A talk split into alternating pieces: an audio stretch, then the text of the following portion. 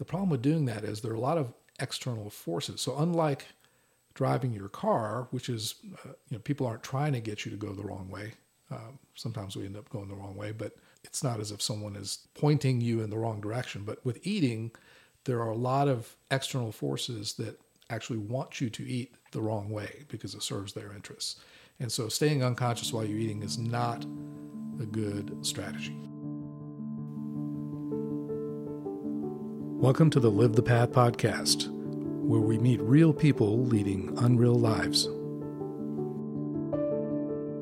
Well, hello everyone. I'm Faramarz Hidaji, MD, and I'm here with Jill Hidaji. Then we're going to do the last part of our nutrition podcast. We've done three parts, and this will be the fourth. So, why, when, what, and now this is how.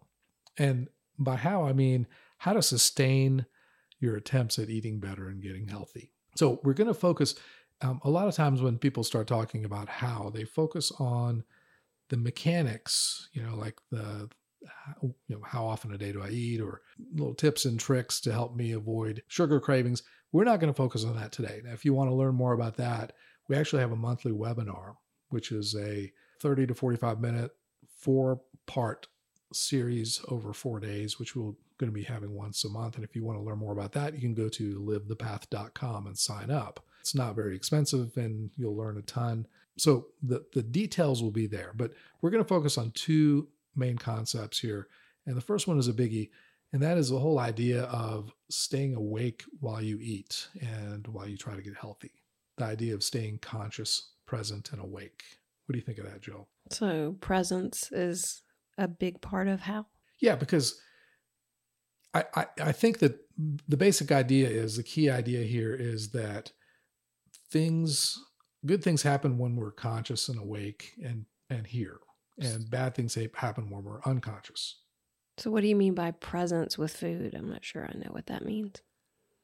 Well the best way that i can describe it is maybe describing what it's not. So a lot of times we have gotten in the habit of eating quickly and doing something else, you know, multitasking while we're eating, whether it's watching TV or looking at our phone or listening to the radio, driving. And, and food is this thing that we do, eating is this thing that we do without really thinking about it. And I think that's where bad habits sneak in. So you mean more presence like when I'm watching a movie in the storyline while I'm eating? Well, it means just putting other things away and eating and focusing on the act of eating while you're eating. Hmm. I mean, I think that the long term goal here is getting good eating habits, learning good eating habits. So, a lot of us, me included, have bad eating habits, and shifting those to good eating habits is what we're trying to achieve in the long run. However, until you have those good habits in place, you have to stay conscious uh, because habits will take a month or more to develop. And while you're still wrestling with the old habits, you really have to one by one kind of meet them uh, and defeat them. So, in addition to eating better food, I can also eat with better intention and presence. Yes. It'd be another ingredient that goes into eating well. Yep. Okay. So back to the the initial idea of unconscious versus conscious, and I, I think we need to tease this out a little better. So most of what we do during waking hours is done unconsciously, and that's actually a good thing. You don't want to be thinking about walking and um, going up and down stairs and driving, all those things have become almost unconscious on autopilot. But if you recall, when you first were learning how to drive, or any skill, riding a bike, or even walking, you probably don't remember learning how to walk. That happened so young. But every move you made, every muscle you contracted and relaxed was done consciously. But as soon as you master that skill, it becomes unconscious and on autopilot to the point where we can do something as complex as driving to work and really not paying attention to it. So the problem with doing that, and you could say, well, I don't want to think about eating. I, I just want to eat and move on to the next thing.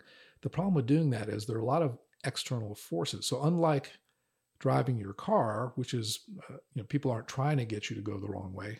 Um, sometimes we end up going the wrong way, but it's not as if someone is pointing you in the wrong direction. But with eating, there are a lot of external forces that actually want you to eat the wrong way because it serves their interests. And so staying unconscious while you're eating is not a good strategy. Is it necessarily eating in the wrong way or just not eating in a way that serves our health? Well, yeah, I don't think they're. I, I, when I'm talking about these external forces, I'm basically talking about marketing and the food industry and food science and these things. But you know, you can look at it two ways. One is that it's just they're just companies trying to make money, and we're just their consumer, and they're just trying to be successful. The other way, though, if you step back and look at some of the things that are there, they are very intentionally, consciously trying to engage your subconscious drives in a way that serves them and doesn't serve you. So you can't just leave that up to chance. No, you need to advocate for your own health in a lot of ways th- these days, but particularly in what you eat every day. Yes.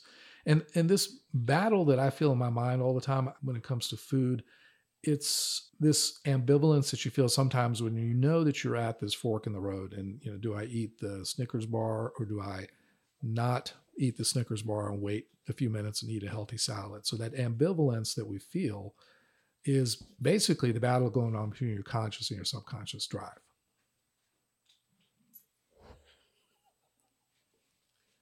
Yeah, Paul, you're going to get edited out. Monkey over here is crawling all over me. Yeah, this is Paul the um, hound dog who who he's thinking, I don't have that battle going on in my head. I just want to howl and eat food. Okay, but but that does bring up a point. Um, I have long contended that if I eat powdered donuts with a positive mindset, they're less harmful to me than eating them feeling guilty about it.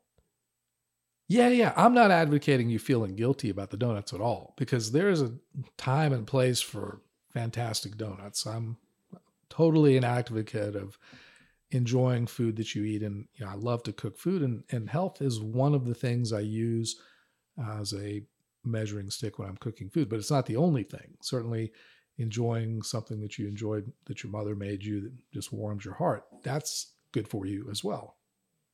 Well i have to say um, kind of ironically but while i was with my brother recently recovering from heart surgery i did find myself down in the commissary at the hospital buying a little package of powdered donuts because I just wanted a little something. It was like caregiving takes a little energy and I was worried about him and I did find I I did do that.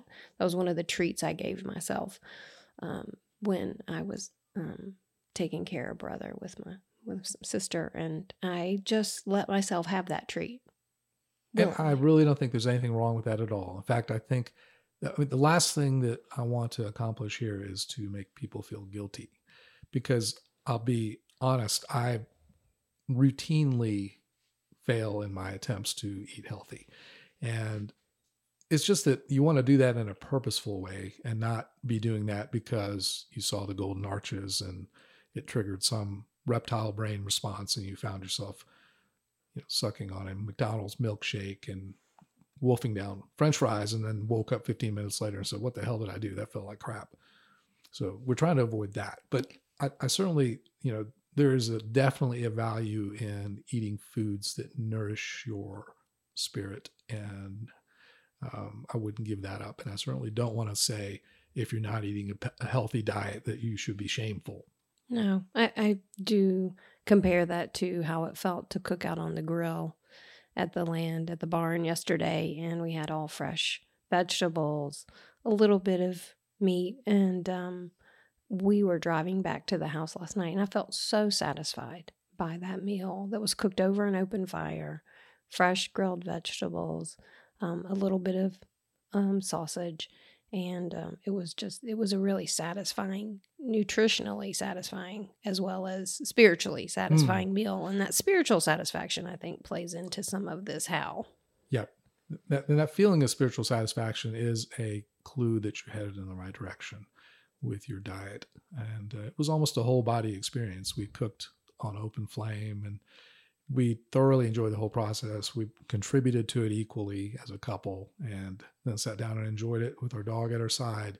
And it was just beautiful. And so that's, you know, the food uh, was delicious and healthy for the most part. Um, but yeah, it was much more than that. Mm-hmm.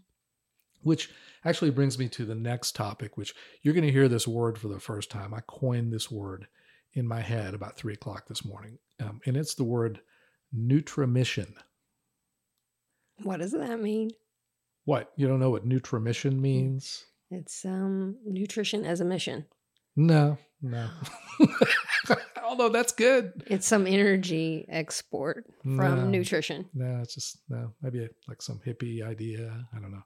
Um, well, here's the the origin of this word. So I've we've studied, we've experienced this this Buddhist idea of the nutriments, and instead of nutrients, it's nutriments. The first first part, and there's four of them. The first of the nutriments is actually nutrition. It's edible food.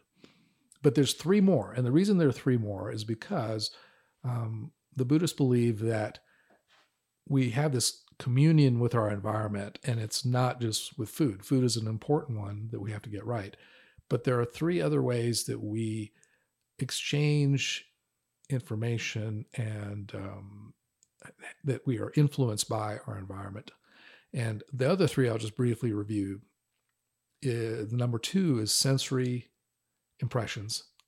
And number three is volition. And number four is consciousness.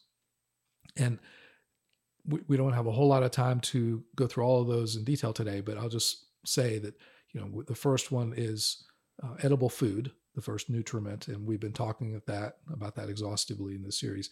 Number two is volition. And that basically means the way that you can influence physical reality with your body, with your voice. Um, and the, the primary one of that is, is your work. That's the one that tends to take most of our time, how we act on our environment. But there are other ways. Um, so, you know, Well, that, that was number three. Sense impression was two. Oh, oh, did I skip number two? Mhm. Okay, yeah. So, so yeah, volition is number three. Jill is quite correct. Um, and so th- that that that is again how how we can act on our reality. Yeah. And And that's one I'm particularly passionate about in doing career coaching with people is what do you intentionally get up and use your skills and talents to do every day? And that helps if you're doing something that's using your core talents, it makes work a completely different equation for people. And so I really enjoy helping people pivot to, towards doing more of their passions, talents, um, and really use their life energy for the v- vocation that they choose. yeah, so it's interesting. The vocation and volition start with the same root, but Mhm. um, but it's not just your work because it's you can go to the homeless shelter, you can paint, you can. Um, it's how you parent. yeah, there's a how you, exactly how you interact physically with your environment. Mhm. So that's number three. I skipped ahead. Sorry. Number two is sense impressions, and that is primarily um, this day and age. It's media, so it's it's texts, emails, Twitter, TV, the radio. It's just how things get into your uh, your being through your ears and eyes. Sure. Do you turn your car on and the radio's already on and whatever's happening there becomes your, you know, mind stream? Um, I think of it as d- digital detox um, these days because there's such an overwhelming plethora Yeah. of impression that way. so th- it's a it's actually a beautiful metaphor because you're we talked about food being the first one and how it's important to stay conscious with that but a lot of people neglect sense impressions the second one you know what kind of uh, what what's getting into your senses and because that can be just as toxic as food. Mhm. so do you want and it's also just that important to be conscious about it. So do you just mindlessly sit on the couch exhausted from work and just turn the cable on and start flipping through and just whatever is on is what you're watching? Or do you sit down and say you know i i don't want to expose myself to a uh, you know a shootout on in some movie where people are get their heads blown off tonight i'm going to watch a documentary on x Well, even last night after our wonderful dinner at the at the ranch, um, you know, you wanted to come back and watch a movie and I said, "No, you know what I really want to do? I just want to read my book. I want to sit quietly and read." And and that was something I had to say out loud because it is our habit sometimes to just turn on a movie um, and shop for a movie first and then turn it on for a couple of hours. So I just made a more conscious choice and you were really sweet in honoring that. Um, and I would say, um, moving back to number three, whenever you're ready, I would say there are vocational detoxes that need to happen for people in their volition and volition detox. Like, what am I choosing to put my energy towards? And there can be te- detoxes there where you consciously choose something different. Yeah. And, and the important point is that these things are all interconnected. So if you are in a job that makes you miserable and sucking your soul, you, it doesn't make much sense to try to clean your diet up simultaneously because it's those things all they're all different forms of nourishment and if you're getting toxicity from work or relationship or if you are f- watching violent movies or playing violent video games all the time those are also malnourishing you so those are other forms of nourishment than just food and and they're equally important but they really don't get as much air yeah, you just I had a flashback to a time when I was doing work I did not enjoy as much. And I used to, the kids were little, and I used to go through Starbucks every morning on my way to my corporate sit in a cube job. And it wouldn't have made sense for me to, that was my treat to have to go do work in a way that didn't fit me. It wasn't the work was so bad, it was the way I had to sit in a cube, which was very dehumanizing versus the way I get to work today, which is be with clients when I need to and be here when I'm working otherwise. Um, and it just really sent me back to that was I know a treat I gave myself was my mocha from Starbucks every morning. Yeah, to feel some sort of uh, whole or unfulfilling experience that you had at work. Yeah, so so you might and, and by interconnected I mean you may be overweight because you're in a bad relationship or you may be overweight because your work isn't fulfilling and um, or you're out of work and you don't have something that gets to you get to use your talents and skills yeah. on yeah so these things are all interconnected and, and i think it just makes whatever transformation you're in the midst of much more powerful if you understand that so there's multiple ways that things are getting into our being not just food we live in an ecosystem and we really need to think more holistically. I think when we think of health, it's it is not just the food we put in our in our mouth. Yeah, and and actually the fourth one is the one that maybe gets the least uh, exposure, and that is consciousness or spirit, um, because you know we have this idea that we're in this hard reality and we're physical beings, but um, I just personally don't think that that can be in the end true because we came from nothing and we end up going back to nothing. And um, to think that we're just here on the physical plane um, as hard physical reality beings and don't have a spiritual side, I think mm, is it can't be true. I believe. Yeah, it's um, in some ways, I think that spirit piece is the essence of life energy. Yeah. And maybe that's why they made it the fourth nutrient because nutriment, because you would have three to practice with till you got to the most important one. Um, and back to the idea that all these work together. Um, if your spirit is unhealthy, if you are in life feeling unfulfilled, disconnected, I think is maybe a better word. So if you feel isolated, disconnected, which I think is epidemic these oh, days. Well, disassociation is a really popular word these days. Disassociation. Could you explain what you mean by that? Oh, I just hear a lot of um, people describe themselves as um, having disassociation with this or that. It's just become a common mm-hmm. vernacular mm. yeah. where they're feeling, they're seeing something happening in front of them, but they're not feeling an emotional or spiritual connection to it, whatever's happening yeah. in their life. Yeah. And it may actually be the most nourishing thing, the most nourishing nutriment is this spirit idea. Because if you have that, you know, that's, you know, Jesus fasted for 40 days in the desert with nothing other than this spirit. Mm-hmm. And so it is at the end of the day, you know, when you're on your deathbed, it probably is the most important thing. Are you connected to spirit? Are you connected to other living beings around you?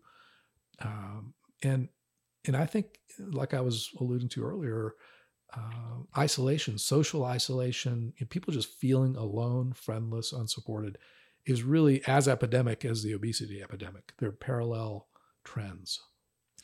Well, you know, I have this beautiful story I've shared with you before of when my grandfather passed. He was, we were, the family was surrounding him in his hospital bed, and he was certainly connected to us when he was conscious, but he would leave us sometimes And when he came back, we were like, Granddad, where have you been? What was going on when you were not with us? And he said, I was talking to God. He was with God, and I could tell there was this spiritual thread. He he is the person responsible for my different relationship with death than I had before that moment. Um, there was such peace in his voice. He wanted us to sing a few things and read some scripture that he liked.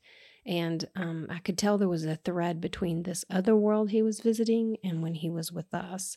And to me, that was what we as Christians call Holy Spirit.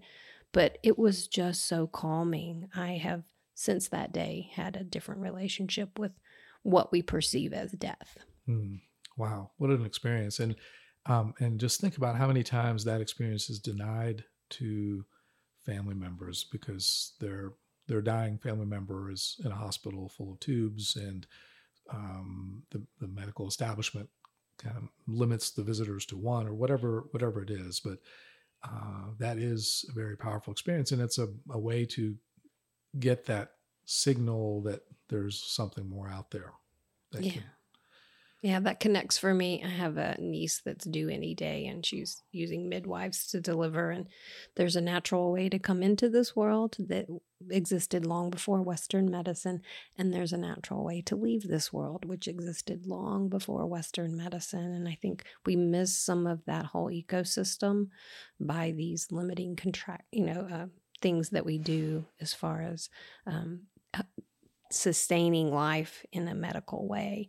Um, and I think that nature really takes care of a lot of things if we just let her. Mm, very true. Very true. So just to wrap up, um, we if you want to learn more about staying conscious, not just in regard to food, but the other three nutriments we mentioned, we do have a website. It's called livethepath.com. And we will be at least um, on a monthly basis be running what we call a reboot camp. And it's basically nutrition, and meditation combined, which I think is a very powerful duo. And then you can use the techniques you learned, of course, on the other three nutriments, which is the really exciting part for me. But we will leave that up to you guys if you're interested. And if you have questions, you can email us at info at livethepath.com. And so we're going to be signing off for the day. And our standard sign off, of course, is I'm Faramarz Hidaji, MD, signing off from the Live the Path podcast. And Jill Hidaji, see you soon. Thank you so much for listening.